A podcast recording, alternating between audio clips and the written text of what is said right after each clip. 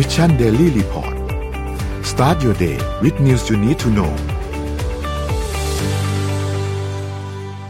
สวัสดีครับยินดีต้อนรับเข้าสู่ Mission Daily Report ประจำวันที่21ธันวาคม2020นะครับวันนี้อยู่กับเรา2คนตอน 7:00 นถึง 8:00 นสวัสดีพี่เอ็มครับสวัสดีค่ะคือถ้าใครติดตามไลฟ์ข่าวเรามาเรื่อยๆตั้งแต่ตอนที่ช่วงเริ่มต้นเนี่ยจะเห็นไอ้ฉากกั้นอันนี้นะครับซึ่งนนไม่ชอบเลยเพราะว่ามันแบบทำให้เราคุยกันแล้วมันรู้สึกแปลกๆคุยลำบากเนาะมันคุยลำบากนิดนึงหรือว่าเราต้องอาจจะเงยมาคุยอย่างงี้ก็ไม่ได้อีกนั่นแหละครับเป็นเรื่องที่เกิดขึ้นในช่วงเสาร์อาทิตย์ที่ผ่านมาเราเห็นตัวเลขของผู้ติดเชื้อที่เพิ่มขึ้นในบริเวณหลายๆจังหวัดแต่ว่าที่เน้นๆก็คือที่จังหวัดสมุทรสาครนะครับซึ่งเดี๋ยวจะอัปเดตเรื่องนี้ให้ฟังก็น่าเป็นเหตุผลว่าทำไมวันนี้ต้องมีฉากกั้นขึ้นมานะครับเดี๋ยวเราไปอัปเดตตัวเลขรอบโลกกันก่อนครับขอผู้ติดเชื้อทั่วโลกขึ้นมาครับตัวเลขผู้ติดเชื้อสะสมตอนนี้ 76,381,409 คนนะครับตัวเลขผู้เสียชีวิตอยู่ที่ 1,687,975 คนแล้วก็ตัวเลขผู้ที่รักษาหายแล้วนะครับ 43,132,085 คนนะครับเราไปดูตัวเลขในไทยครับตัวเลขในไทยเมื่อวานนี้นี่เป็นตัวเลขที่เขารายงานกันมันก่อนหน้านี้แล้วนะครับตอนนี้อัปเดตรู้สึกจะประมาณ600กว่าคนแล้วนะครับแต่ว่าโอเค576คนนะครับที่เพิ่มเติมขึ้นมาสะสมตอนนี้ 4,907 คนนะครับตัวเลขผู้เสียชีวิตยังคงอยู่ที่เดิมแล้วก็ตัวเลขผู้ที่รักษาหายแล้วเนี่ยเพิ่มมา17คนนะครับเท่ากับว่ามี806คนที่กำลังรักษาตัวอยู่ที่โรงพยาบาลตอนนี้นะครับทีนี้เคสของผู้ติดเชื้อที่เป็นกลุ่มแรงงานเมียนมานะครับที่อยู่ในบริเวณตลาดที่ซื้อขายอาหารทะเลนะครับซึ่งตรงนั้นเนี่ยต้องบอกว่าเป็นน่าจะเป็นแหล่งซื้อขายอาหารทะเลที่น่าจะใหญ่ที่สุดของเราแล้วเหมือนกันนะครับเพราะว่ามีหลายจุดมากที่ส่งออกต่อไปยังพื้นที่อื่นๆทีนี้ขอเอาสิ่งที่ทุกคนน่าจะกังวลที่สุดก่อนเลยคือการกินอาหารทะเลที่ส่งมาจากตรงนี้ยังสามารถกินได้หรือเปล่าคำตอบคือมันไม่ตอนนี้ยังไม่มีรายงานที่เป็นเขาทำเป็นเหมือนกับรายงานทางการแพทย์ที่ออกมาพิสูจน์ว่าการที่คุณกินเชื้อโคโรนาไวรัสเข้าไปแล้วคุณจะติดเชื้อยังไม่มีรายงานอันนั้นเพราะว่ามันก็มีเคสที่เป็นประมาณนี้มาค่อนข้างเยอะเหมือนกันที่มีเชื้อติดอยู่ตามพื้นที่ต่างๆของอาหารแล้วคนไปกินแล้วติดเข้าไปอันนี้จริงๆแล้วเนี่ยยังไม่มีการรายงานชัดเจนว่าในเชิงวิทยาศาสตร์มันทำให้ติดเชื้อได้แต่สิ่งที่เราสามารถระมัดระวังได้ก็คืออาหารที่เรากินเนี่ยต้องปรุงสุกใช้ความร้อนก่อนนะครับถ้าหากว่าใช้ความร้อนไปแล้วเนี่ยก็จะสามารถรับประทานได้ปกติแล้วก็คือคลายความร้อนทำความสะอาดนะครับไม่ว่าจะเป็นโควิดหรือว่าเชื้อโรคอื่นๆนะจริงๆแล้วเนี่ยการที่โดนความร้อนเข้าไปเนี่ยก็จะทำให้มันตายนั่นแหละอาหารก็สามารถบริโภคได้ตามปกติเพราะฉะนั้นตอนนี้เนี่ยถ้าใครที่ต้องมีความจำเป็นต้องกินอาหารทะเลแล้วกันหรือว่าจริงๆอาหารทะเลกินได้นะยังกินได้อยู่นะคือกลายเป็นพอพูดแบบนี้แบบคนไม่กินอาหารทะเลพ่อค้าแม่ค้าก็จะเดือดร้อนก็เดือดร้อนนะครับจริงๆแล้วยังกินได้อยู่อย่างที่บอกครับดูแลเรื่องของความสะอาดให้มาเป็นอันดับแรกๆแล้วก็เรื่องของการใช้ความร้อนในการปรุงอาหารให้มันสะอาดนะครับทีนี้คนที่อาจจะไปในพื้นที่มาแล้วกันในช่วงเวลาดังกล่าวเนี่ยช่วงเวลาสัปดาห์ที่ผ่านมาเนี่ยเรายังไม่ทราบว่าตอนนี้ผู้ติดเชื้อทั้งหมดที่อยู่ตรงนั้นเนี่ยเป็นเท่าไหร่เพราะว่าเขาก็กำลังดำเนินการตรวจแบบเชิงรุกกันอยู่นะครับแต่ว่าที่น่ากลัวมากก็คือตรวจประมาณ 1,000 ใช่ไหมแล้วเจอครึ่งหนึ่งตรวจ 1,100 กว่าคนแล้วก็เจอแบบเกือบ600เกือบซึ่งน่ากลัวมากนะอันเนี้ยคนละครึ่งอันนี้น่ากลัวมากเพราะว่าเฮ้ยยังตรวจไม่เยอะเลยแต่เจอไปครึ่งหนึ่งแล้วเพราะฉะนั้นตัวเลขอันนี้ค่อนข้างน่าเป็นห่วงสำหรับใครที่เพิ่งเดินทางไปบริเวณตรงนั้นมาเนี่ยก็อย่างแรกเลยคือคุณควรจะต้องกักตัวนะควรจะต้องกักตัวคืออย่างน้อยเนี่ยแยกกับพื้นที่คนในบ้านก็ได้คนในบ้านอยู่ห้องไหนเราแยกไปอยู่อีกห้องนึงใช้ห้องน้ำแยกกันใช้พื้นที่บริเวณเนี่ยให้แยกกันชัดเจนก่อนเวลากินข้าวก็ไม่ต้องกินพร้อมกันครับแล้วก็สังเกตอาการของตัวเองว่ามีอาการดังกล่าวที่มีความเสี่ยงจะเป็นโคโรนาไวรัสหรือเปล่าเช่นมีไข้ไหมเจ็บคอหรือเปล่าไอหรือเปล่าเหนื่อยง่ายหรือเปล่าประมาณนี้จมูกไม่ได้กลิ่นจมูกไม่ได้กลิ่นใช่พวกนี้เนี่ยเป็นอาการเบื้องต้นแล้วกันที่หลายๆคนที่ติดเชื้อโคโรนาไวรัสเนี่ยส่วนใหญ่จะเป็นแต่ว่าจากตัวเลขที่เขาทำการไปตรวจมาเนี่ยนะครับในพื้นที่ตรงนี้เนี่ยนะพบว่าประมาณ 90% ที่ติดเชื้อเนี่ยเป็นแรงงานเมียนมานะครับแล้วก็ 90% ของคนที่ติดเชื้อเนี่ยคือไม่มีอาการอันนี้คือน่ากลัวมากเพราะว่าถึงแม้ว่าจะไม่มีอาการไม่ได้หมายความว่าเราจะไม่ติด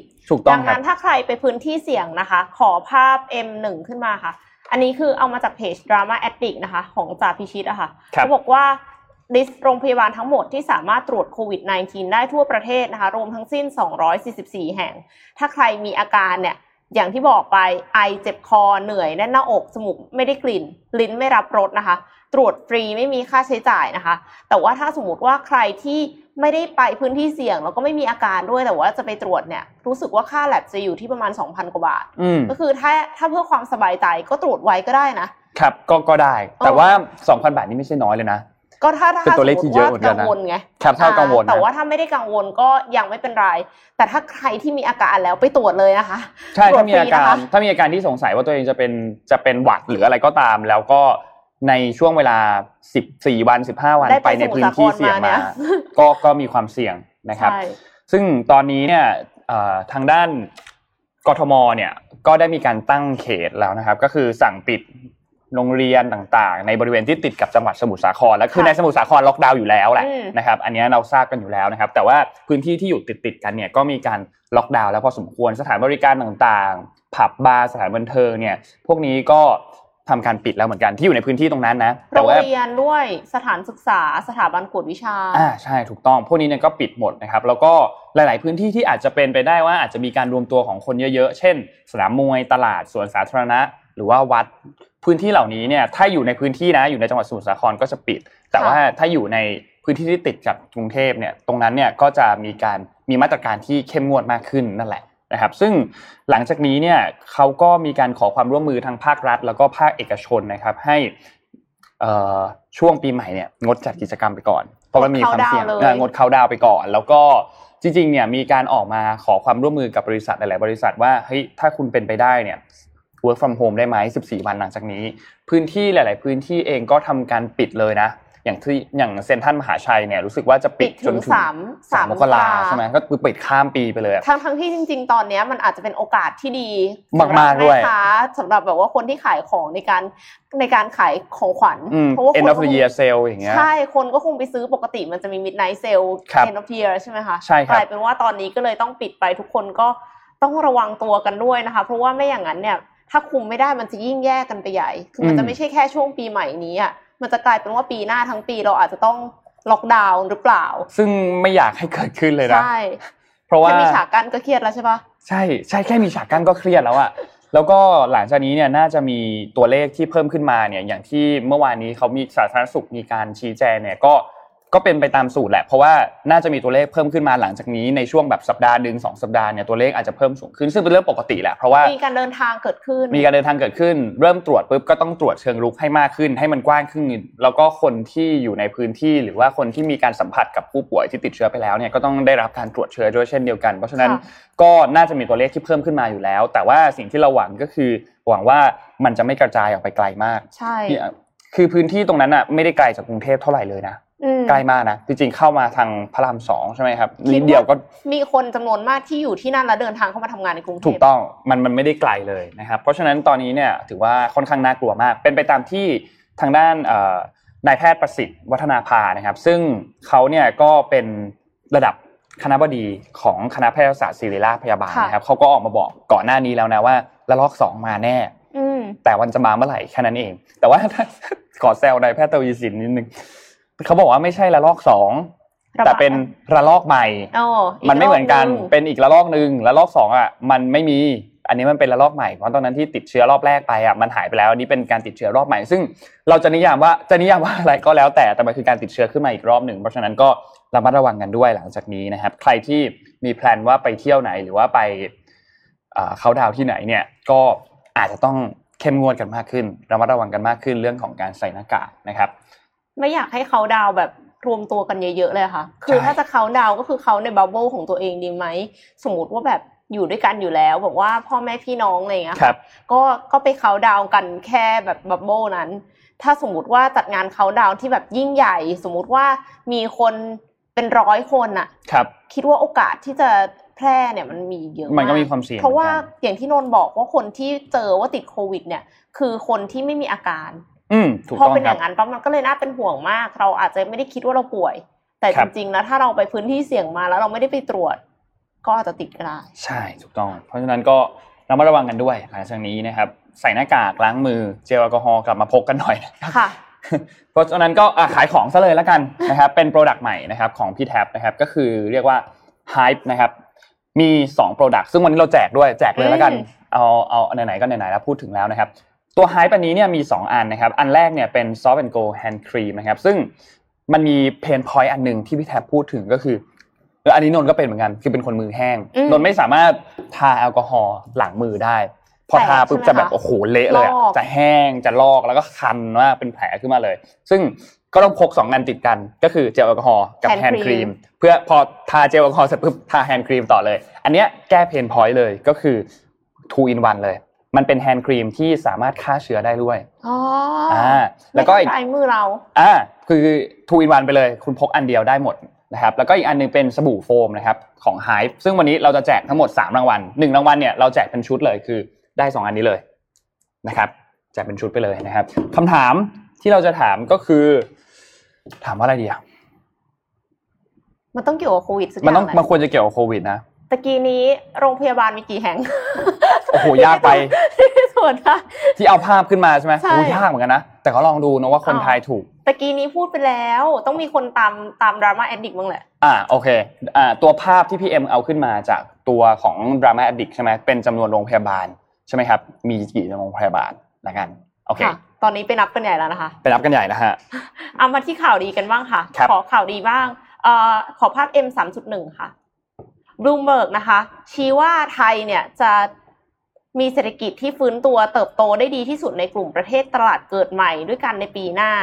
สำนักข่าว Bloomberg รายงานวิเคราะห์เศรษฐกิจของประเทศตลาดเกิดใหม่17ประเทศ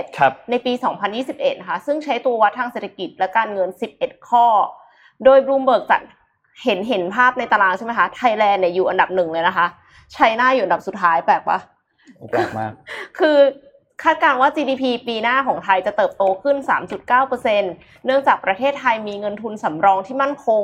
และมีศักยภาพสูงที่จะดึงดูดเงินทุนของต่างประเทศนะคะแล้วก็จีนเนี่ยอยู่อันดับสุดท้ายของตารางแม้คาดว่า GDP จะโตถึง 8.1% ก็ตามเพราะว่าเขาบอกว่าความคาดหวังมันสูงมากอยู่แล้วคือทุกคนก็คือคิดว่าจีนเนี่ยจะผงาดแน่นอนส่วนตัวชี้วัดที่ Bloomberg ใช้วิเคราะห์ว่าตลาดเกิดใหม่ที่จะรับมือกับความท้าทายและโอกาสได้ดีกว่าคู่แข่งเนี่ยคืออะไรนะคะอย่างแรกเลยคือการฟื้นตัวจากโควิด -19 แต่ว่ายังมีข้อกังวลอยู่ว่าประเทศที่ยากจนและด้อยพัฒนาเนี่ยจะเข้าไม่ถึงวัคซีนแล้วก็หลายประเทศในกลุ่มเศรษฐกิจเกิดใหม่โดยเฉพาะอย่างไทยอย่างเงี้ยค่ะก็คือพึ่งพาการท่องเที่ยวเป็นหลักก็คือได้รับผลกระทบจากโควิด -19 อยู่แล้วทีนี้การฟื้นตัวเนี่ยก็คือจะทำให้เราได้เปรียบกว่าคนที่ไม่ได้รับผลกระทบตั้งแต่แรกเพราะว่าเหมือนกับฐานมันต่ำเนาะก็คือถ้าอันดับแรกอะค่ะจะเป็นอินเดียจีนฟิลิปปินส์แล้วก็ประเทศอื่นๆก็คือมาจากเอเชียทั้งนั้นเลยที่คาดว่าจะได้รับผลดีจากการฟื้นตัวหลังจากโควิด -19 นะคะหลังจากนั้นก็จะมีเรื่องของการฟื้นตัวจากการล็อกดาวน์ค่ะโดย Goldman Sachs Lockdown Index นะคะชี้ให้เห็นว่าเมื่อควบคุมการแพร่ระบาดได้แล้วประเทศกำลังพัฒนาส่วนใหญ่เนี่ยจะได้รับอานิสงส์อย่างมากจากการกลับมาดำเนินกิจกรรมทางเศรษฐกิจตามปกติค่ะครับเริ่มกลัวละว่าเราจะตามปกติได้ตอนไหนนะคะแต่ว่าอันนี้คือข้อมูลถึงวันที่10ธันวาคมนะคะยังไม่เกิดสิ่งนี้ขึ้นใช่ยังไม่เกิดสิ่งนี้ขึ้นก็เราจะพูดเหมือนกันแล้วก็ข้อมูลล่าสุดพบว่ามาเลเซียชิลีและฟิลิปปินส์เนี่ยอนาคตสดใสที่สุดนะคะครับส่วนอีกด้านนึงก็คือเป็นเรื่องของช่องโหว่ของโครงสร้างเขาบอกว่าโครงสร้างทางเศรษฐกิจเนี่ยมีความแย่ลงในช่วงการแพร่ระบาดของโควิด -19 เป็นอีกหนึ่งปัจจัยเสี่ยงของประเทศเกิดใหม่ค่ะประเทศเศรษฐกิจเกิดใหม่โดยเฉพาะปัญหาการขาดดุลบัญชีเดินสะพัดและการขาดดุลงบประมาณที่จะเพิ่มภาระทางการเงินให้กับรัฐบาลนะคะแต่ว่าทั้งนี้ดุลบัญชีเดินสะพัดต่อ GDP เนี่ยของไทยเนี่ยเขาคาดว่าจะเกินดุล 3.1% และดุลงบประมาณต่อ GDP จะขาดดุล 4.9% ในขณะที่หนี้สาธารณะต่อ GDP อยู่ที่ 41% ซึ่งก็คือไม่ได้น่าเป็นห่วงมากขนาดนั้นนะคะแต่ว่า Bloomberg วิเคราะห์ว่าเงินทุนสำรองระหว่างประเทศที่แข็งแกร่งของกลุ่มตลาดเกิดใหม่โดยเฉพาะในเอเชียเนี่ยก็คือจะเป็นตัวช่วยรองรับแรงสั่นสะเทือนจากปัจจัยภายนอกแหละแต่ที่ต้องจับตามองก็คือสัดส่วนหนี้ต่อ GDP นี่แหละที่ต้องประเมินอย่างระมัดระวังคือถึงแม้ว่าตอนนี้หนี้ต่อ GDP ของเราอาจจะไม่ได้สูงมากนักแต่ก็ไม่รู้ว่ามาตรการกระตุ้นเศรษฐกิจอะไรที่ออกมาเพิ่มเนี่ยมันจะไปกระทบตรงนี้หรือเปล่าเราก็ต้องบาลานซ์ให้ดีคือไม่ใช่ว่าไม่อยากให้มีสติมูลัสนะก็คือถ้าสมมุติว่าไม่มีมาตรการกระตุ้นเศรษฐกิจเนี่ยแล้วโดยเฉพาะอย่างยิ่งหลังจากถ้าเกิดการล็อกดาวน์ขึ้นอีกรอบนึงอะค่ะมันก็ควรจะต้องมีแหละแต่ว่าเพียงแค่ ก็ฝากไปถึงผู้ที่ตัดสินใจเนาะว่าต้องบาลานซ์ให้ดีไม่อย่างนั้นเนี่ยที่เขาบอกว่าอนาคตจะสดใสเนี่ยก็อาจจะไม่ได้สดใสอย่างที่คาดการณ์ก็ได้ใช่น่าเป็นห่วงเหมือนกันนะครับว่าจะเป็นยังไงกันต่อโอเคนนท์พาไปที่สหรัฐนิดนึงครับที่สหรัฐนะครับเมื่อสัปดาห์ที่ผ่านมาวันที่19นะครับเมื่อวันเสาร์เนี่ยมีการอนุมัติตัววัคซีนตัวที่2แล้วนะครับก็คือของบริษัท Moderna นะครับซึ่งอย่างที่เราทราบว่าก่อนหน้านี้เนี่ยเค้าอนุมัติไปตัวนึงแล้วเนาะแล้วก็จะเริ่มมีการฉีดแล้วด้วยจริงๆมีการฉีดแล้วล่ะเดี๋ยวเค้าจะค่อยๆเล่าให้ฟังแล้วกันซึ่งฉีดแล้วถูกต้อง Mike Pence ฉีดไปเรียบร้อยแล้วนะครับคือเรื่องราวเนี่ยมันเป็นอย่างงี้เดี๋ยวอันแรกเนี่ยก็คือเค้าสั่งตัววัคซีนของทางด้าน Moderna เนี่ยมาเป็นจำนวน200ล้านโดสนะครับซึ่งตอนนี้เนี่ยมี6ล้านโดสที่พร้อมที่จะจัดส่งเรียบร้อยแล้วนะครับซึ่งก็จะค่อยๆเป็นไปตามกระบวนการแหละเพราะว่าก็ให้เหล่าคนที่มีอิทธิพลน่ะที่สามารถสร้าง impact ได้กับการที่จะให้คนไปฉีดตามเป็นอินฟลูเอนเซอร์แล้วกันเรียกว่าเป็นอินฟลูเอนเซอร์ซึ่งเมื่อสัปดาห์ที่แล้วเนี่ยคุณหมอฟาวซี่นะครับคุณหมอแอนโทนีฟาวซี่เนี่ยซึ่งเป็นหมอใหญ่ของทำเนียบขาวเนี่ยนะครับเขาก็ออกมาแนะนำบอกว่าเฮ้ย4คนเนี้ยรีบฉีดให้ไวเลยโดนัลด์ทรัมป์ไมค์เพนซ์โจไบเดนแล้วก็คามาราแฮร์ริส4คนเนี้ยควรรีบไปฉีดให้ไวเลยเพราะว่ามันอย่างที่บอกแหละเป็นอินฟลูเอนเซอร์เนาะแล้วโอบามาคลินตันอันนั้นก็จะค่อยๆตามมาค่อยๆตามมาซึ่งอย่างที่เราทราบครับว่าไมค์เพนซ์เนี่ยได้ทำการฉีดวัคซีนโควิด -19 เรียบร้อยแล้วนะครับซึ่งวันจันทร์นี้เนี่ยก็จะมีอีกหลายคนเหมือนกันนะครับที่ไปทำการฉีดก็คือมี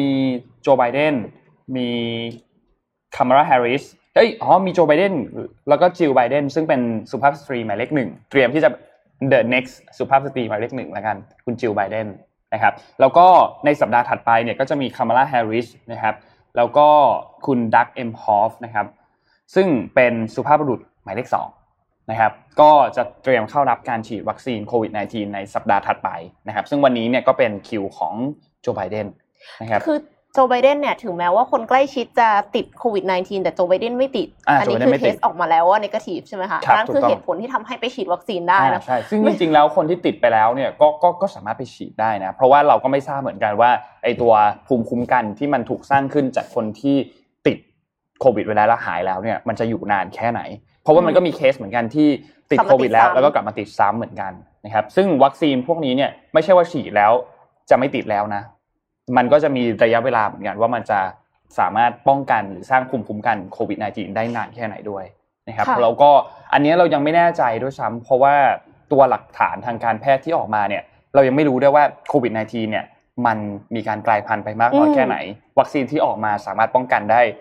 ทุกสายพันธุ์หรือเปล่าก็อันนี้ก็ยังไม่ทราบเหมือนกันเพราะว่าอย่างไข้หวัดใหญ่อย่างเงี้ยบางคนอาจจะคิดว่าเฮ้ยตอนต้นปีก็ฉีดวัคซีนไข้หวัดใหญ่แล้วนี่ทำไมปีนี้ถึงยังเป็นอีกเพราะว่าตัววัคซีนไข้หวัดใหญ่ที่แต่ละคนทำการฉีดไปเนี่ยในทุกๆปีเนี่ยเขาจะมีการมาเหมือนกับว่า predict ไว้ว่าเฮ้ยปีนี้เนี่ยไข้หวัดตัวไหนสายพันธุ์ไหนมันน่าจะมาเขาก็จะใส่วัคซีนตัวนั้นน่ะเข้าไปในวัคซีนที่คุณฉีดแต่บังเอิญไอ้ตัวที่คุณติดอ่ะไม่ได้เป็นว่าคนละสายพันธุ์กันมันก็เป็นไปได้เหมือนกันเพราะฉะนั้นหลังจากนี้ก็ต้องติดตามดูว่าเรื่องของประสิทธิภาพของวัคซีนเนี่ยจะมีมากน้อยแค่ไหนนะครับแต่ว่าเนี่ยแหละก็เป็นภาพที่สหรัฐเนี่ยได้ทำการฉีดกันแล้วพอสมควรนะครับซึ่งก็โจไบเดนเองก็เตรียมฉีดนะวันนี้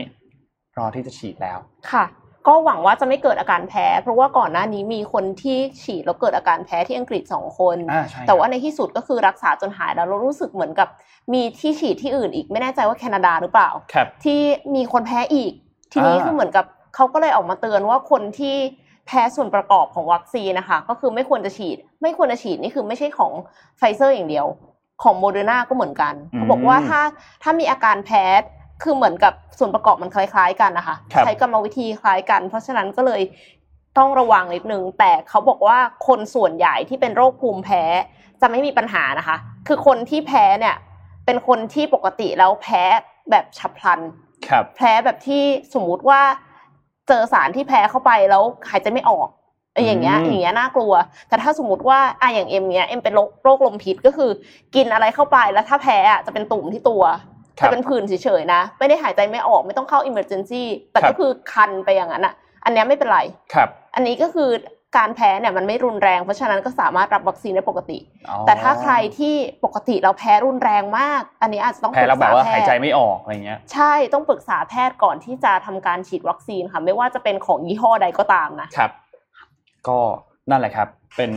คือสุดท้ายแล้วก็ต้องปรึกษาแพทย์นั่นแหละว่าเรามีอาการแพ้มากน้อยแค่ไหนแล้วมันสามารถที่จะฉีดวัคซีนตัวนี้ได้ไหม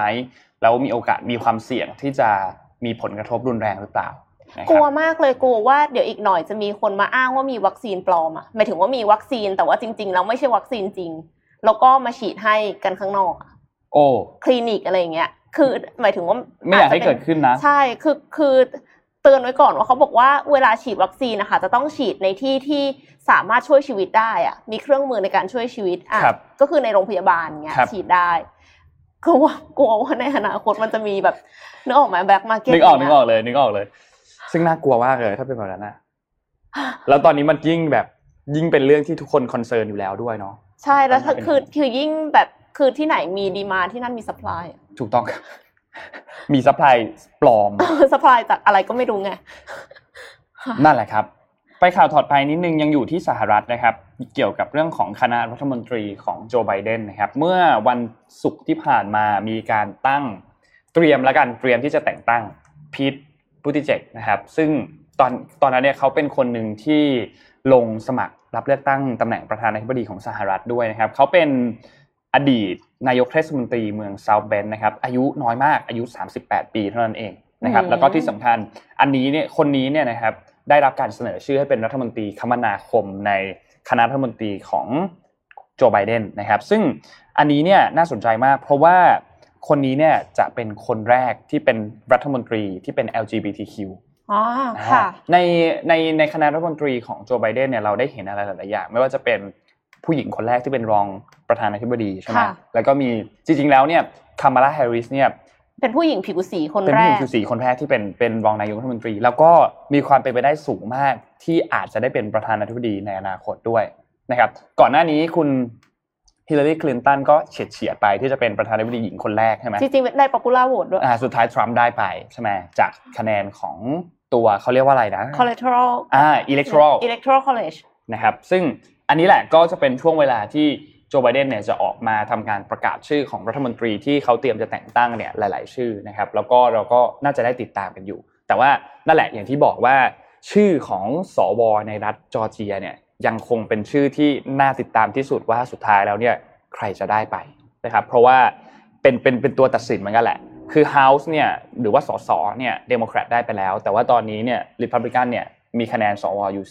50เดโมแครตมีอยู่48ยังขาดอีก2เสียงจากรัฐจอร์เจียนี่แหละแล้วก็เลือกตั้งกันรู้สึกจะช่วงต้นปีหน้านะครับซึ่งอันนี้น่าติดตามว่าสุดท้ายแล้วเนี่ยใครจะได้เป็นนะครับค่ะถ้าอย่างนั้นยังอยู่ที่สหรัฐอเมริกาแต่ว่าเป็นข่าวธุรกิจกันบ้างค่ะขอภาพ M5 ค่ะโคคาโคล่าจ่อปลดพนักงานกว่า 2,000 ตำแหน่งทั่วโลกนะคะบริษัทผลิตเครื่องดื่มน้ำอัดลมที่ทุกคนรู้จักกันดีนะคะสัญชาติสหรัฐอเมริกาเนี่ยเขาบอกว่ายอดขายเครื่องดื่มได้รับผลกระทบอย่างมากจากการแพร่ระบาดของโควิด -19 ถึงแม้ว่าจริงๆโควิด -19 เนี่ยจะไม่ใช่สาเหตุหลักเขาบอกว่ามันมีปัญหาอยู่แล้วล่ะต้องการที่จะปรับโครงสร้างธุรกิจอยู่แล้วแต่ว่าพอโควิด -19 มามันก็เลยเป็นตัวเร่งปฏิกิริยานะคะซึ่งในเดือนสิงหาคมที่ผ่านมาบริษัทเนี่ยได้พยายามแล้วที่จะปรับปรุงการดำเนินงานโดยเสนอให้พนักงานลาออกโดยสมัครใจค่ะจำนวน 4,000 ตำแหน่งในสหรัฐอเมริกาแคนาดาแล้วก็เปอร์โตริโกค่ะไม่ได้มีการเปิดเผยว่าตกลงมีคนสมัครใจลาออกเท่าไหร่แต่ว่าก็คาดว่าคงไม่มากพอนะคะนับถึงสิ้นปี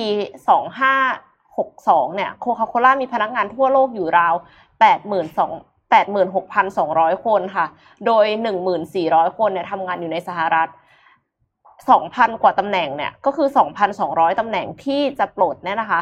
ก็อยู่ในสหรัฐ 1,200 ตำแหน่งค่ะก็คือ 1,200 จาก 1,400 อ่ะเกิน 10% ของจำนวนพนักงานในสหรัฐด้วยนะคะรวมถึงในเฮดควอเตอร์เนี่ยคิดว่าจะปลดสักประมาณ500 คนอ่ะที่แอตแลนตาเพราะฉะนั้นก็คือเจออีกแล้วอ่ะการที่จะต้องโดนลอยแพเพราะว่าพิษเศรษฐกิจนะคะเพราะฉะนั้นก็เป็นกำลังใจให้ผู้ที่ได้รับผลกระทบด้วยค่ะเราไป 7:30 นเลยดีกว่าโอเคนะครับวันนี้ 7:30 นของนนท์นะครับทุกวันจันทร์จะเป็นของนนท์เนาะขอสไลด์ด้วยครับ 7:30 น.อันนี้ไปเจอบทความมานึงในเอเทรียมนะครับซึ่งเป็นของคุณมิเชลมารีนะครับคือตอนนี้ช่วงใกล้จะสิ้นปีแล้วเนี่ยมันก็จะมีเรื่องที่เราก็จะต้องทำก่อนที่มันจบปีเนี้ยต้องอาจจะต้องทบทวนเรื่องทบทวนนู้นทบทวนนี้ทีนี้ก็ไปเจอบทความอันนี้มาว่า things you need to do before the end of the year ก็คือสิ่งที่คุณจะต้องทำก่อนที่จะจบปีนี้ไปนะครับมีทั้งหมด9ข้อด้วยกันต้องรีบทำแล้วนะคะเหลือแค่ไม่กี่วันแล้วนะใช่ๆสัปดาห์หน้าแล้วนี่หว่าสัปดาห์หน้าแล้ววันนี้วันที่21แล้วก็สัปดาห์หน้าแล้วอีกไม่ไกลแล้วนะครับก็จะถึงเรียกว่าอะไรอ่ะปีใหม่แล้วอ่ะเร็วมากเลยอ่ะโอเคเราไปที่ข้อแรกกันดีกว่าครับข้อแรกนะครับ get your health in order ก็คือเอาสุขภาพมาก่อนเลยอันเนี้ยเป็นเรื่องที่น่าจะอยู่ในเป้าหมายของหลายๆคนอยู่แล้วใน New Year Resolution เนาะก็คือลดน้ำหนักสุขภาพดีขึ้นออกกำลังกายเยอะขึ้นอะไรประมาณเนี้ยให้มันกลับมาอีกครั้งนึงเพราะว่าโอเคแหละเราอาจจะมีการเหลวเป๋วไปบ้างในช่วงปีที่ผ่านมาเพราะว่าตั้ง New Year Resolution ไว้5ปีที่แล้ว5ปีนี้ New Year Resolution ยังอยู่ที่เดิมยังเหมือนเดิมนะครับก็เอากลับมาพูดคุยกันอีกครั้งนึงว่าเฮ้ยถ้าวิธีที่คุณทำไปในปีที่ผ่านมามันไม่เวิร์คเนี่ยก็อาจจะลองวิธีใหม่มั้ยว่าเฮ้ยวิธีอื่นมันดีกว่าหรือเปล่าหรือว่าลองออกกำลังกายในกีฬาใหม่ๆให้ที่คุณแฮปปี้เอนจอยกับมันมากขึ้นจะได้สามารถออกกำลังกายในวิธีแบบนี้เนี่ยไปได้ตลอดทั้งปีนะครับลองเอากลับมาพูดคุยกันอีกครั้งนึงแล้วก็ที่สำคัญคือตรวจสุขภาพด้วย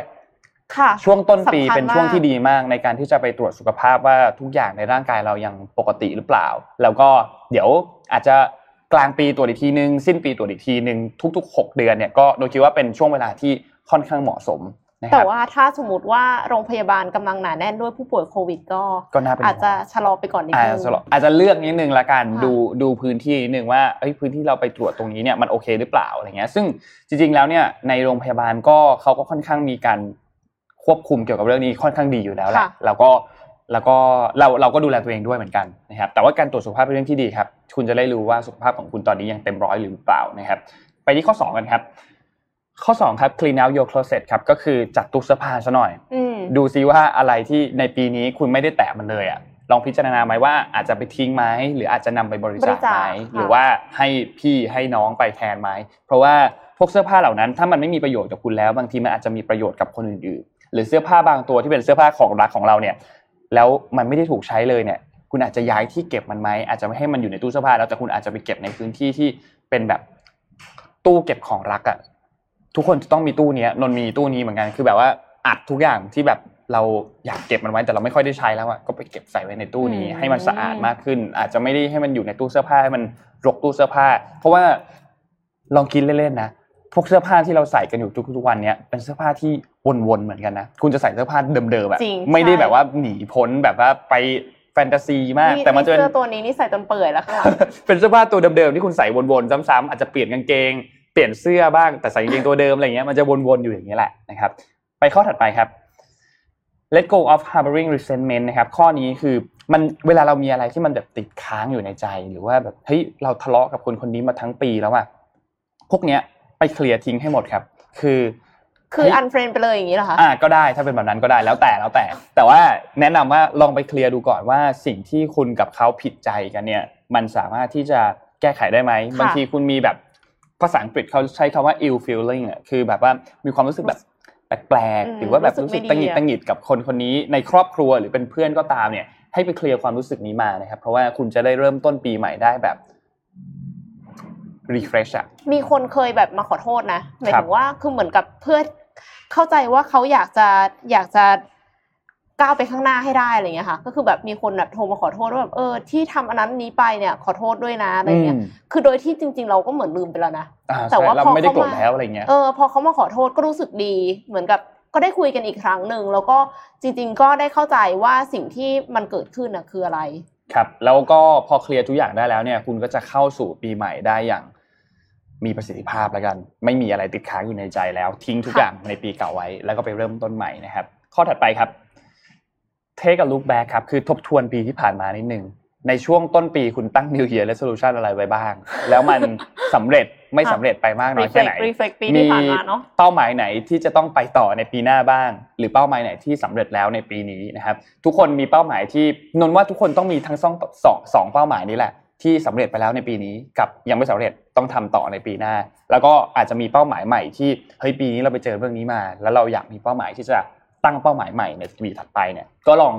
เทคอะลุคแบ็กนิดนึงถ้าใครมีไดอารี่หรือว่ามีสมุดจดอย่างมีตัว Super Productive Planner เนี่ยลองไปเปิดทบทวนดูก็ได้ว่าเฮ้ยปีที่แล้วเนี่ยเราทำอะไรไปบ้างมีอะไรที่เราพลาดไปมีอะไรที่เราทำสำเร็จไปแล้วบ้างเราจะมา back on track แล้วก็กลับมา back on track กับ planner เล่มต่อไปจะขายก็ขายไม่ได้หมดแล้วนะครับไปข้อถัดไปกันครับข้อต่อไปคือ set goal for next year ก็คือตั้งเป้าหมายนั่นแหละสำหรับปีหน้า New Year Resolution สำหรับปีหน้าของคุณคืออะไรก็มาตั้งเป้าหมายกันนิดนึงเพราะว่าอีกไม่กี่สัปดาห์แล้วก็จะเข้าสู่ปีใหม่แล้วแล้วก็อยากให้ทุกคนเนี่ยทำการ tracking เป้าหมายเนี่ยให้มันมากขึ้นลองดูซิว่าเมื่อเราซอยเป้าหมายที่ใหญ่มาเป็นเล็กๆๆๆๆเนี่ยมันเราอัปเดตมันไปถึงไหนแล้วค่อยมาอาจจะอัปเดตทุกๆ2สัปดาห์ก็ได้ทุกๆสัปดาห์ก็ได้เพราะว่าจริงๆแล้วถ้าคุณอัปเดตทุกสัปดาห์เนี่ยมันใช้เวลาแบบวันละ5นาที2นาทีด้วยซ้ำแบบแป๊บเดียวด้วยซ้ำว่าเฮ้ยเป้าหมายที่เราทำไปเนี่ยมันอัปเดตไปมากน้อยแค่ไหนถ้าอะไรที่มันสำคัญกับเราจริงๆอ่ะบางทีเราก็คิดถึงมัน3เวลาหลังอาหารด้วยซ้ำถูกต้องครับเพราะฉะนั้นเนี่ยถ้าสมมติว่าโกที่คุณเซตอ่ะมันมีความสำคัญแล้วคิดว่าถ้าทำได้มันเปลี่ยนชีวิตเราจริงๆอ่ะเราก็จะรู้สึกว่าเราก็คีปแทร็กตลอดอยู่แล้วอ่ะค่ะใช่ไม่ต้องรอวันที่31ค่อยมาตั้งก็ได้นะตั้งเลยได้นะอยากให้ break down โกเป็นแบบสิ่งที่มันทำได้เป็นสเต็ปเพราะว่าไม่อย่างนั้นมันจะกลายเป็น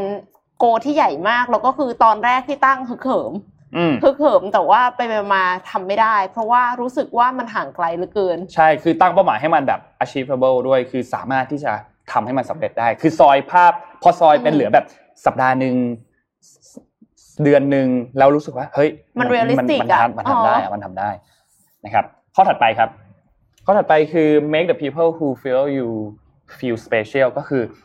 ใครที่ให้พลังงานเราคอยให้พลังงานบวกกับเราเสมอเนี่ยคนๆนั้นเนี่ยเป็นคนพิเศษละเพราะฉะนั้นเนี่ยทำให้เขารู้ด้วยว่าเขาเนี่ยเป็นคนพิเศษสำหรับเรานะแค่บอกเขาก็เขาก็ดีใจแล้วนะก็แบบว่าเหมือนกับทุกครั้งที่เราเจอเธอเราแบบสบายใจขึ้นเรารู้สึกดีขึ้นรู้สึกได้พูดคุยกันแล้วรู้สึกว่าแบบเฮ้ยเราได้พลังงานกลับไปในการที่จะไปทำงานหรือไปใช้ชีวิตต่อไปอะไรเงี้ยคือทำให้เขารู้สึกนิดนึงว่า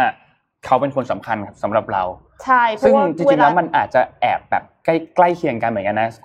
เมื่อไหร่ก็ตามที่เรารู้สึกว่าคนนี้เป็นคนสำคัญสำหรับเราบางทีเราก็จะเป็นคนสำคัญสำหรับเขาด้วยเหมือนกันใช่ๆมันจะทำให้ความสัมพันธ์ระหว่าง2คนเนี่ยมันดีขึ้นไม่ว่าเขาจะเป็นใครก็ตามนะคะเขาอาจจะเป็นป้าแม่บ้าน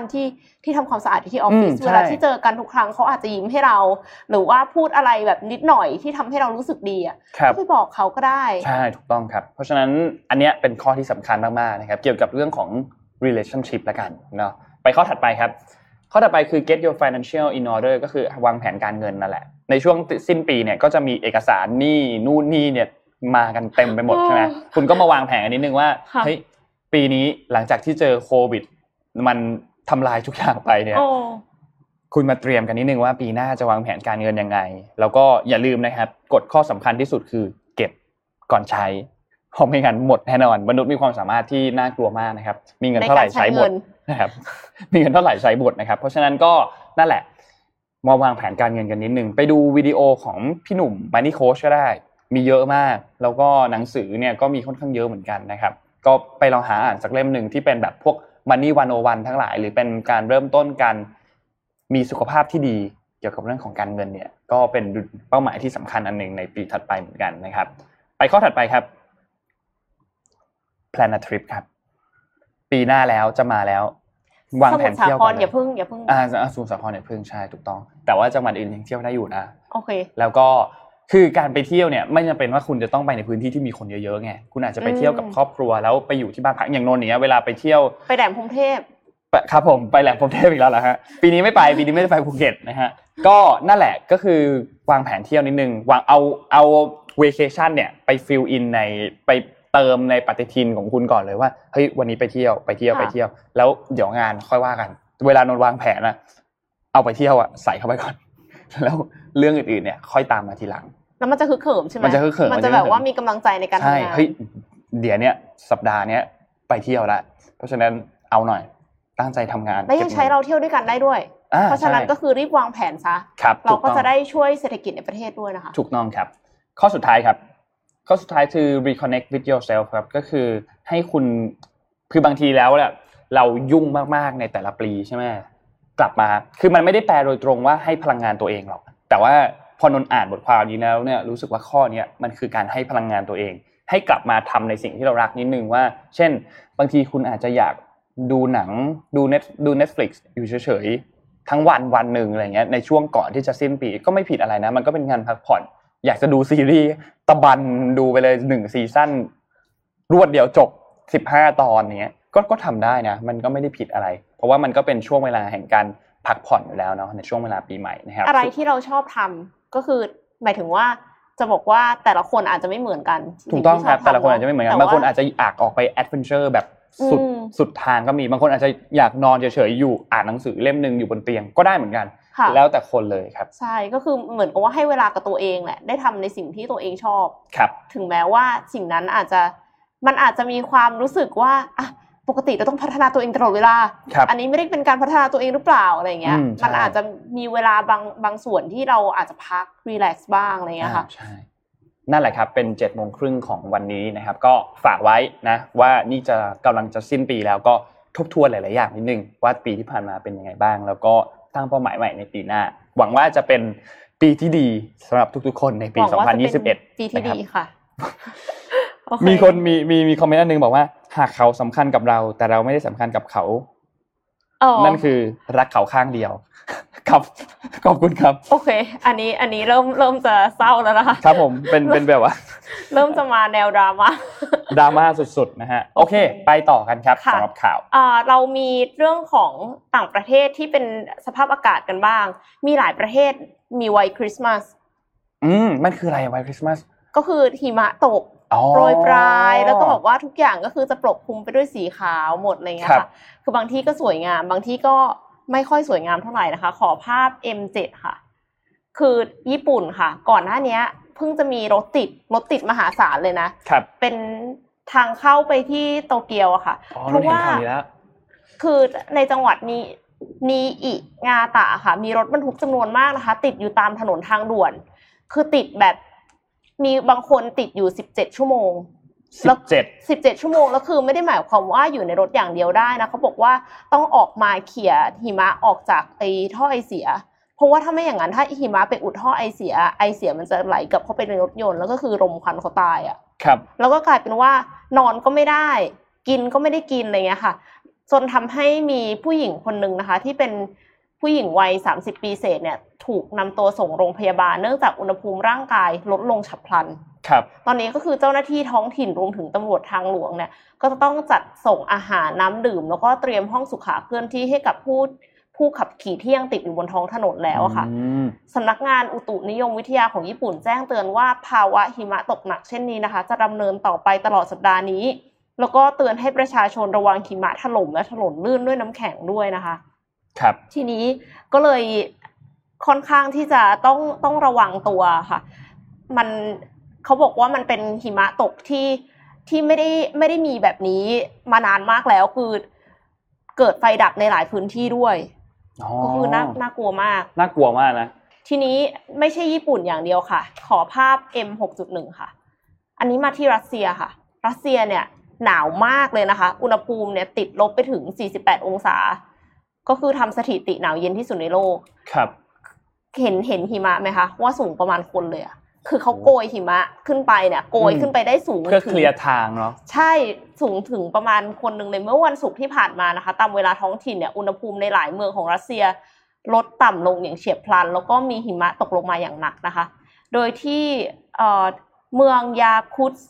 ในรัฐซาฮานะคะอุณหภูมิลดลงเหลือลบ48 องศาเซลเซียสทำสถิติเมืองที่มีอุณหภูมิหนาวเย็นที่สุดในโลกคือจริงๆมันมีพวกหมู่บ้านพวกอะไรอย่างเงี้ยที่หนาวกว่านี้นะลบ50อะไรเงี้ยก็มีแต่ว่าอันเนี้ยคือถือว่าเป็นเมืองที่หนาวเย็นที่สุดในโลกนะคะแล้วก็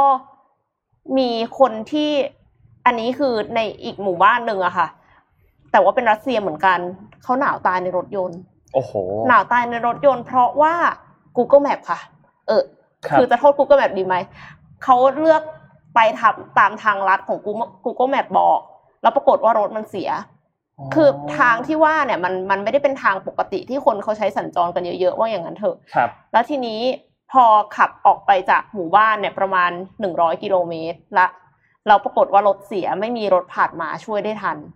ก็เลยแข็งตายนะคะเจ้าหน้าที่บอกว่าปกติเส้นทางเนี้ยค่ะต้องขับไปด้วยกันอย่างน้อย2คันเพราะว่ามันมีความเสี่ยงสูงที่รถจะแข็งตายนะคะที่รถจะเสียเพราะว่าอุณหภูมิมันต่ำมากแล้วแต่ถ้ารถเสียเมื่อไหร่เนี่ยโอกาสที่จะแข็งตายเยอะเพราะฉะนั้นเขาก็เลยจะต้องขับไปด้วยกันอย่างน้อย2คันคือสภาพอากาศมันน่ากลัวมากแล้วลูกมันน่ากลัวมากเลยอ่ะมันจะรุนแรงขึ้นในทุกปีเพราะว่าภาวะโลกร้อนเพราะฉะนั้นการที่โจไบเดนเนี่ยจะกลับมา Paris Agreement นี่เป็นอะไรที่ดีมากเลยเราโยงเข้าไปภาพ N3 เลยครับขอภาพ N3 ขึ้นมาภาพ N3 ภาพนี้เนี่ยเป็นภาพทวีตของโจไบเดนเมื่อวานนี้ตอนนนตื่นเช้ามาปุ๊บก็เข้าห้องน้ำแล้วก็เอาโทรศัพท์ไปนั่งเล่นด้วยแล้วก็เห็นทวีตไม่ต้องบอกละเอียดมากก็ได้อ๋อโทษทีครับเห็นทวีตของโจไบเดนตอน 5:00 กว่าๆเนี่ยเมื่อวานนี้นะครับบอกว่า On day 1 my administration will rejoin the Paris Agreement and put America back in the business of leading the world on climate change ก็คือวันแรกเลยที่เขาทำงานนะทีมบริหารของเขาเนี่ยจะพาอเมริกากลับเข้าไปในข้อตกลงปารีส Accord นั่นเองนะครับเพื่อให้อเมริกาเนี่ยกลับมาเป็นผู้นำทางด้าน climate change อีกครั้งหนึ่งการเปลี่ยนแปลงทางสภาพภูมิอากาศอีกครั้งหนึ่งนะครับซึ่งอันนี้เนี่ยจริงๆเป็นสิ่งที่เราสงสัยกันเนาะว่าสุดท้ายแล้วเนี่ยเฮ้ยโจไบเดนจะกลับไปจอยตัว Paris Agreement ไหมเนี่ยชัดๆละว่าจอยชัวร์ๆอันนี้เป็นคำยืนยันแล้วนะครับก็หวังว่าจะเป็นหน้าใหม่ละกันของการกลับมาเป็นผู้นำเกี่ยวกับเรื่องของการควบคุมสภาพภูมิอากาศอีกครั้งหนึ่งเพราะว่าตอนโดนัลด์ทรัมป์เนี่ยเขาก็ออกไปเนาะเขาออกจาก Paris Accord ไปเกือบจะทันทีอันนี้ก็กลับทันทีเหมือนกันก็เป็นความคิดเห็นที่แตกต่างกันแหละของทั้งสองฝ่ายเพราะว่าทางด้านโดนัลด์ทรัมป์เองเขาก็บอกว่าเฮ้ยอเมริกาเสียเปรียบกับเรื่องนี้มากเกินไปโจไบเดนเองก็เฮ้ยไม่ได้เราต้องกลับมาใน Paris Agreement ในเชิง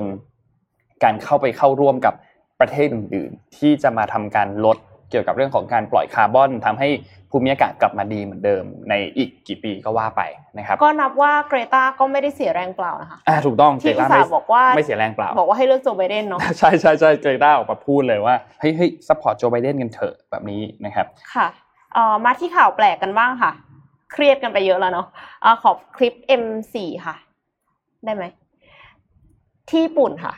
อันนี้ที่ญี่ปุ่นแต่ว่าไม่ใช่เป็นเรื่องหิมะแต่เป็นเรื่องของหน้ากากค่ะหน้ากากอันเนี้ยไม่ได้เอาไว้ป้องกันโควิด-19 นะคะแต่ว่าหน้ากากอันเนี้ยโอ้ยปลอมตัวนนดูคลิปคือหมายถึงว่าหน้ากากอ่ะใช่เขาใช้วิธี 3D print จากหน้าคนจริงครับเขารับซื้อนะคะเขารับซื้อหน้าคนจริงถ้าสมมุติว่านนแบบอยากจะขายหน้าตัวเองขายหน้า 40,000 เยนเขาให้ 40,000 เยนนะคะแล้วก็เขาจะใช้วิธีว่าให้เราอ่ะส่งหน้าของเราเป็นรูปถ่ายไปแล้วเสร็จแล้วเขาก็ตอนนี้ก็คือเฉพาะคนในญี่ปุ่นเนาะก็อาจจะต้องเดินทางไปแบบว่า 3D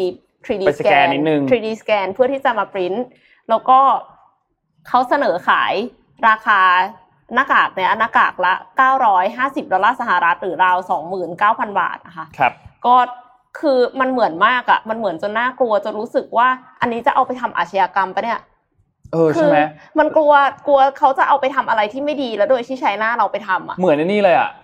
ในโคนันน่ะจอมโจรคิดอ่ะที่ชอบปลอมตัวเองแล้วสุดท้ายก็แบบฉีกหน้ากากออกมาว่าแบบเป็นอย่างเงี้ยแต่กลายเป็นว่าของอันนี้คือของโลกแห่งความเป็นจริงแล้วนะคะแล้วก็ในอนาคตเนี่ยกลัวว่ามันจะเหมือนขึ้นเรื่อยๆไม่ต้องอยากเห็นมันมีคลิปที่เค้าใส่ไปแล้วมั้ยอ่ะเขาใส่ให้ดูนะไม่มีมีตอนที่เค้าใส่ให้ดูมั้ยอ่ะแต่ว่าเค้าใส่ให้ดูอ่ะเค้าไม่ได้เอาผมออกมาปิด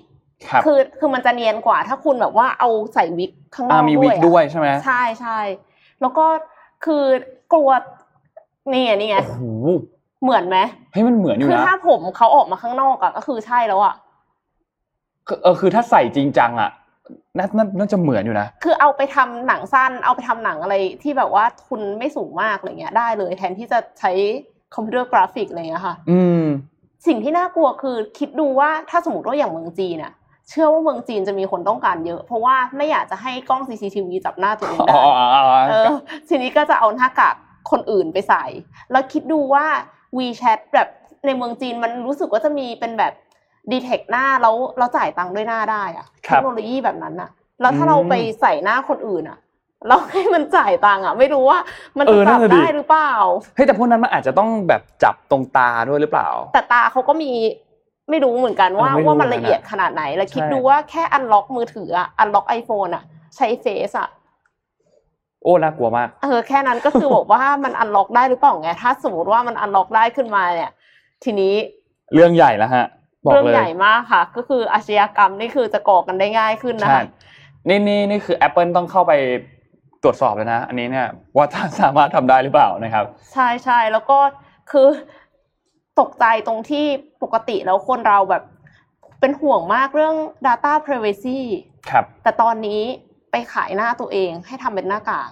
คนญี่ปุ่นนี่กว่า100คนนะคะที่ไปขายหน้าตัวเองให้ทำหน้ากากเนี่ยด้วยราคา 40,000 เยนหรือราว 12,000 บาทอะโอ้แปลกปะพี่น้องว่ามันอาจจะมีอันนี้คือตอนนี้พวกภาพที่น้องเคยเห็นข่าวนึงคือภาพที่เราเห็นในโฆษณาพวกแบบว่าร้านเสื้อผ้าต่างๆพวกนี้ที่เป็นนายแบบถ่ายรูปอะไรพวกนี้เขาสามารถที่จะทำอันนึงได้ก็คือให้ AI อ่ะ generate หน้าตาขึ้นมาใหม่คือคนเนี้ยไม่มีอยู่จริงในโลกอ่ะ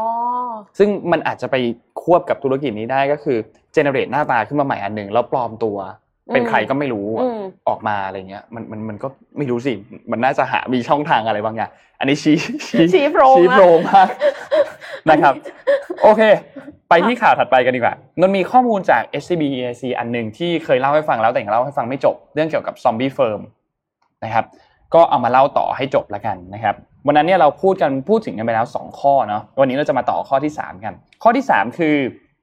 วัฏจักรชีวิตของซอมบี้เฟิร์มของไทยเนี่ยมันเป็นยังไง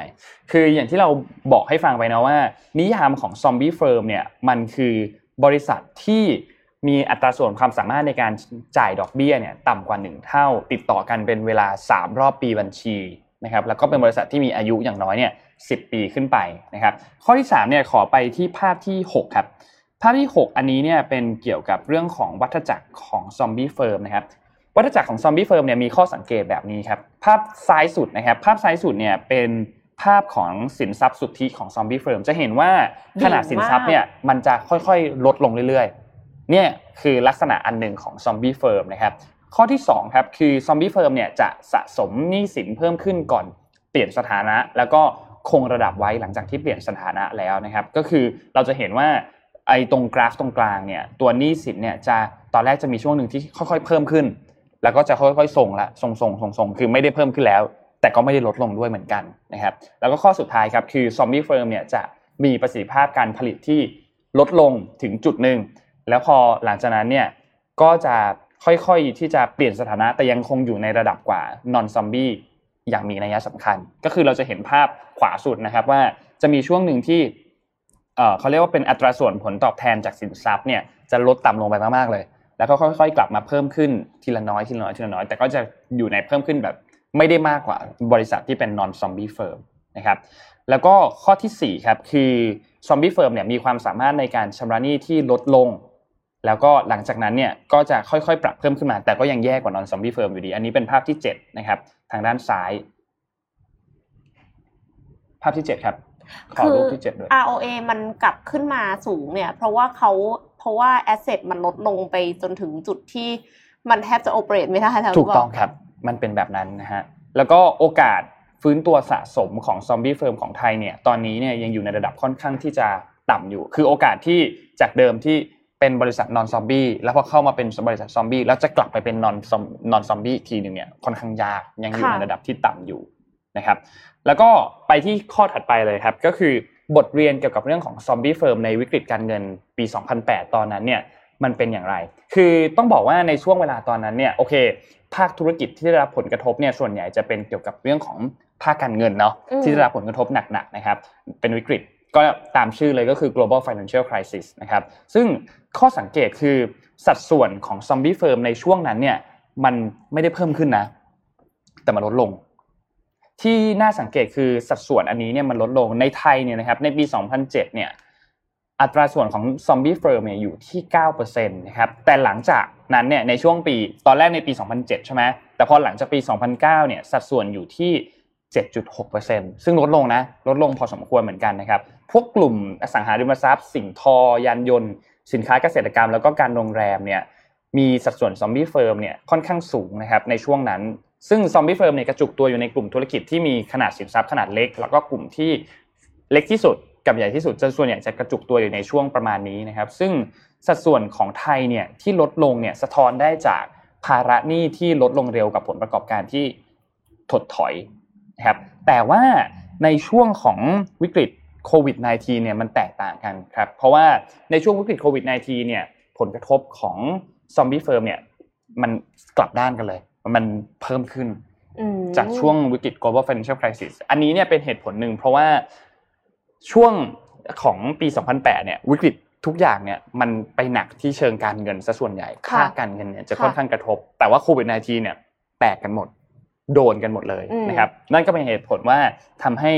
ยอดขายต่างๆความสามารถในการผลิตแล้วก็เรื่องของความสามารถในการชำระหนี้เนี่ยมันก็แย่ไปหมดสำหรับทุกบริษัทนะครับธุรกิจที่มีภาระหนี้ค่อนข้างสูงเนี่ยก็ค่อนข้างที่จะเจอวิกฤตหนักในช่วงเวลาตอนนี้นะครับซึ่งก็เป็นเหตุผลที่ทำให้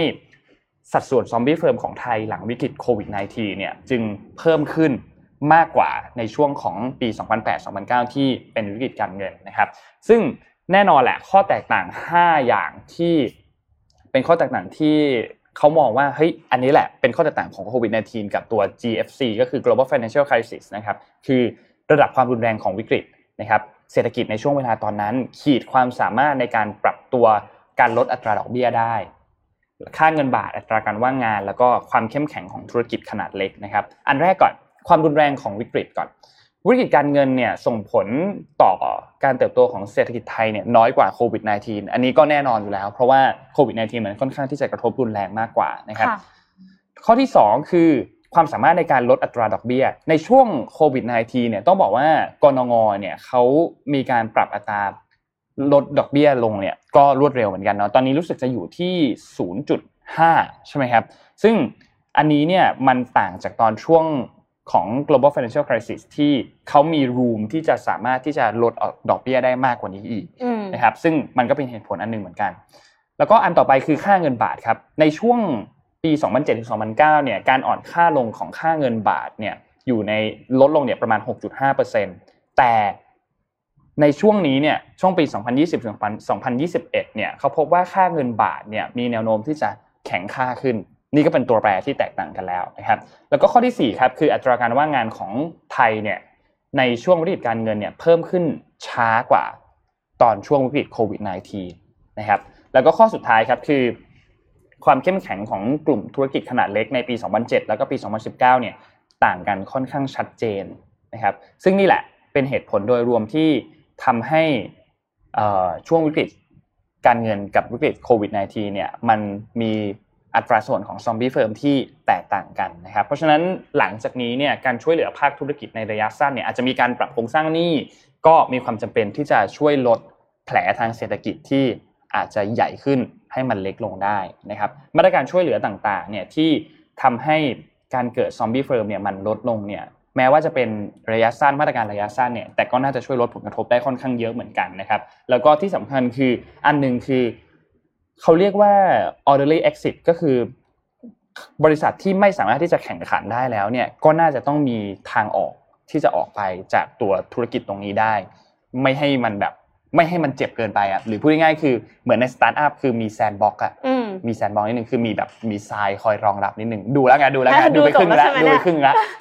ละนะครับซึ่งอาจจะเป็นการพัฒนาสกิลของพนักงานใหม่มั้ยมีการรีสกิลมีการอัพสกิลมั้ยหรือว่ามีมาตรการส่งเสริมการทำธุรกิจให้มัน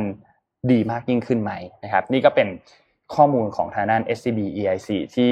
เอามาเล่าต่อให้จบนะครับก็ขอบคุณทุกคนมากๆที่ฟังกันของเรายังมีสิ่งที่ยังไม่ได้แจกนะคะตะกี้นี้นนแจก2อันนั้นไปแล้ว3รางวัลแต่ว่ายังมี mystery box แล้วก็มีแป้งนี่คือ1รางวัลนะครับซึ่งอันนี้ก็คือ skin essential compact powder นะครับซึ่งตัวนี้เนี่ยเราไม่ทราบหรอกว่าแต่ละคนมีสีผิวยังไงเนาะเพราะฉะนั้น1รางวัลเราแจกไปเลย4สีอะไรดีอ่ะคำถามคือเฮ้ยเอานี้ดิตัวหน้ากากเมื่อกี้ของ PM อ่ะที่เป็นหน้ากากหน้าคนอันเนี้ยราคาเท่าไหร่ราคาหน้ากากหรือว่าราคาหน้าที่เราไปขายราคาหน้าที่เราไปขายแล้วกันราคาหน้าที่เราไปขายกี่เยนเอาเป็นหน่วยเยนนะเป็นหน่วยเยนก็ แจกทั้งหมดอันนี้มี6รางวัลวันนี้เรากลับมาแล้วนะคะเพราะฉะนั้นก็คือใครอยากได้ mystery box หรือว่าอยากได้แป้งก็ระบุด้วยนะคะเดี๋ยวดราฟจะสุ่มแจกดราฟจะสุ่มให้นะครับแต่ว่าใครจะยังไงก็ไม่รู้เหมือนกันนะคือดราฟจะสุ่มจากชื่อก่อนแล้วก็ดูว่าคุณเอาอะไรแล้วก็ค่อยแจกไปหรือว่าดูว่าคุณได้แสดงความยินดีกับดราฟหรือเปล่าครับผมเพราะว่าดราฟเพิ่งไปรับปริญญามาเนาะก็อันนั้นแหละคือคำถามตอบมาครับว่ากี่เยนนะครับเดี๋ยวเราไปที่ข่าวเดี๋ยวแถมข่าวให้อีกนิดนึงแล้วกันก่อนที่จะจบนะครับพี่มีข่าวอะไรอีกไหมฮะจริงๆวันนี้หมดแล้วค่ะโอเคมันมีข่าวอีกข่าวนึงก็คือเกี่ยวกับเรื่องของสภาคอนเกรสครับมีตัวนึงก็คือตัว Stimulus Package ที่เขาทำงานเถียงกันมานานมากที่มีมูลค่า900,000 ล้านเหรียญสหรัฐนะครับซึ่งตัวนี้เนี่ยเถียงกันมามหากาพย์หลายเดือนแล้วอะเถียงกันมาหลายเดือนแล้วแล้วก็ไม่หาข้อตกลงกันไม่ได้สักทีนะครับซึ่งล่าสุดเนี่ยก็ได้แล้วนะครับก็คือสามารถที่จะมีข้อตกลงกันได้แล้วในวันอาทิตย์ที่ผ่านมานะครับสำหรับตัวแพ็คเกจที่มีมูลค่า900,000 ล้านดอลลาร์สหรัฐนะครับซึ่งก็อันนี้เนี่ยเป็นไปตามที่ทางด้านของคุณมิชแมคคอนเนลซึ่งเป็นเขาเรียกว่าเป็นผู้นำของสว.นะครับก็ทำการออกมาบอกแล้วว่าโหวตอันนี้เนี่ยก็น่าจะเรียบร้อยแล้วแล้วก็มีการพูดคุยกันเมื่อวันอาทิตย์ที่ผ่านมาตอนช่วงกลางคืนนะครับว่าตัวดีลอันนี้เนี่ยหลังจากที่เฟลมาแบบหนักหน่วงมากๆแล้วคนอเมริกันเองก็รอกันอยู่นะครับว่าตัวดีลอันนี้เนี่ยจะสำเร็จเมื่อไหร่นะครับก็อันนี้ก็เป็นข่าวดีนะครับว่าเฮ้ยเรียบร้อยแล้วนะเดี๋ยวตัวเงินอันนี้เนี่ยก็จะทำการแบ่งนะครับว่าเฮ้ยเงินตัวนี้ส่วนไหนไปที่ตรงจุดไหนบ้างนะครับแล้วก็จะทำการออกไปช่วยเหลือชาวอเมริกันทั้งหมดที่ตอนนี้เนี่ยต้องบอกว่าผู้ติดเชื้ออเมริกายังค่อนข้างเยอะอยู่เลยค่ะแล้วก็เขาบอกว่า Congress เนี่ยจะ extend employment unemployment benefit เนี่ยไปเริ่มได้ตั้งแต่วันที่27ธันวาคมนี้ด้วยก็คือถือว่าเป็นข่าวดีแล้วก็ไม่แน่ใจว่าเรื่องของบ้านนี่จะยังไงด้วยนะคะถ้าสมมุติว่าบ้านนี่ไม่ได้หมายถึง Congress ไม่ได้หมายถึง House อะไรอย่างงี้นะบ้านคือคนที่อยู่ในบ้านจริงๆจะเขาบอกว่าต้นปีหน้าค่ะจะมีคนที่โฮมเลสเยอะมากถ้าสมมุติว่า stimulus package เนี่ยออกมาไม่ทันเพราะว่าไม่มีเงินจ่ายหรือว่าจะจ่ายไม่ตรงเวลาละแต่ว่าตอนนี้มีข่าวแบบนี้ออกมาก็น่าจะเป็นข่าวดีแต่ไม่แน่ใจว่าจะจ่ายได้เมื่อไหร่ซึ่งตัวแผนอันนี้เนี่ยมันก็จะมีหลายอันเหมือนกันแต่มันจะมีส่วนหนึ่งที่มีเป็น direct payment เนี่ยมันจะเป็นเงินทั้งหมด$600สหรัฐต่อคนนะต่อผู้ใหญ่1คนนะครับแล้วก็เป็น600ต่อเด็กด้วยนั่นหมายความว่าสมมุติว่าบ้านคุณมีพ่อแม่มีลูก2คนก็จะได้เงิน600คูณ4นะครับก็จะเป็นเงินเท่าไหร่อ่ะ 2,400 นะครับแล้วก็รู้สึกว่าจะมี Paycheck อันอื่นด้วยที่เป็น PPP เนาะ Paycheck Protection Program นะครับสำหรับเหล่าธุรกิจขนาดเล็กด้วยนะครับซึ่งก็จะปล่อยให้กู้ยืมนะครับแล้วก็จะมีรู้สึกจะมีทั้งกู้ยืมแล้วก็มีเงินที่ให้เลยด้วยเหมือนกันอันรู้สึกนนไม่แน่ใจว่าอัตราส่วนในการแบ่งเนี่ยมันเป็นยังไงนะครับก็หวังว่าตัวเงินก้อนนี้เนี่ยจะทำให้คนที่กำลังลำบากอยู่เนี่ยสามารถต่อชีวิตต่อไปได้อีกนิดหนึ่งนะครับเพราะว่าเราไม่รู้เลยว่าตัวการระบาดในระลอกถัดไปเนี่ยมันจะไปจบเมื่อไหร่วัคซีนที่ออกมาจะได้ผลมากน้อยแค่ไหนนะครับดราฟฝากขิงมานิดหนึ่งครับก่อนจบครับก็คือแมนยูเมื่อคืนชนะ 6-2แล้วก็สเปอร์แพ้ 2-0 ครับคิดว่าวันนี้น่าจะประมาณนี้โอเคน่าจะประมาณนี้ครับมีการขิงปิดท้ายนะคะขิงปิดท้ายแล้วก็ช้ำใจตัวเองด้วยปิดท้ายด้วยเพราะสเปอร์แพ้นะครับก็ขอบคุณทุกท่านมากๆที่ติดตามนะครับแล้วก็ขอบคุณทางด้าน SCB แล้วก็ข้อมูลจากทีม Wealth Advisory ด้วยนะครับวันนี้เรา2คนลาไปก่อนครับแล้วเดี๋ยวพบกันอีกครั้งนึงวันพรุ่งนี้ครับค่ะสวัสดีครับสวัสดีค่ะ Wichan Daily Report